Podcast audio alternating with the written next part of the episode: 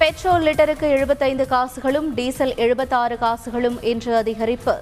கடந்த ஒன்பது நாட்களில் பெட்ரோல் ரூபாய் ஐந்து புள்ளி இரண்டு ஒன்பதும் டீசல் ரூபாய் ஐந்து புள்ளி மூன்று மூன்றும் விலை உயர்வால் வாகன ஓட்டிகள் அவதி. சென்னை சென்ட்ரல் மெட்ரோ ரயில் சுரங்க நடைபாதை இன்று திறப்பு. முதலமைச்சர் ஸ்டாலின் திறந்து வைக்கிறார். தமிழக போக்குவரத்து துறை அமைச்சராக சிவசங்கர் நியமனம். அமைச்சர் ராஜகண்ணப்பனுக்கு பிற்படுத்தப்பட்டோர் நலத்துறை ஒதுக்கீடு.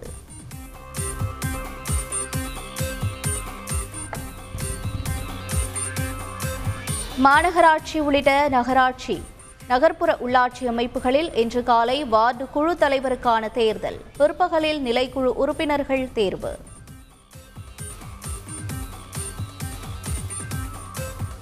புதுச்சேரியில் இன்று பட்ஜெட் தாக்கல். இடைக்கால நிதிநிலை அறிக்கையை தாக்கல் செய்கிறார் முதலமைச்சர் ரங்கசாமி.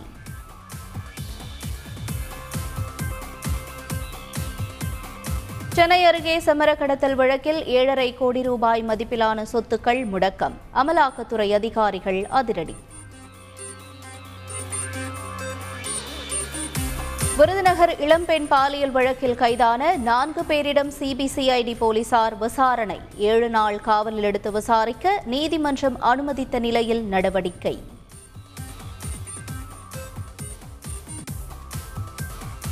டெல்லியில் சாக்கடை கால்வாயில் தவறி விழுந்து நான்கு தொழிலாளர்கள் பலி.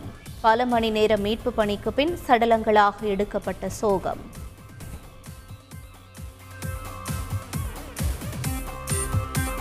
ஏழாயிரத்து முன்னூற்றோரு காலி பணியிடங்களுக்கு டிஎன்பிஎஸ்சி குரூப் போர் தேர்வு. இன்று முதல் விண்ணப்பிக்கலாம் என அறிவிப்பு.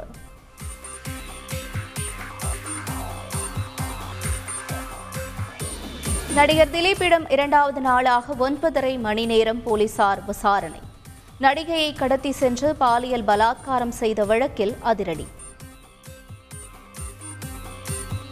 இஸ்ரேலில் அடையாளம் தெரியாத நபர் நடத்திய துப்பாக்கிச் சூடு. டெலவிவ் நகரின் பினை பிராக் பகுதியில் நடந்த தாக்குதலில் ஐந்து பேர் பலி.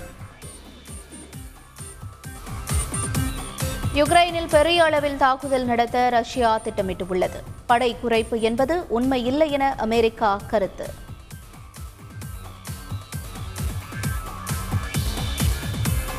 ஐபிஎல் லீக் போட்டியில் ராஜஸ்தான் அணி வெற்றி. ஹைதராபாத் அணியை அறுபத்தோரு ரன்கள் வித்தியாசத்தில் வீழ்த்தியது.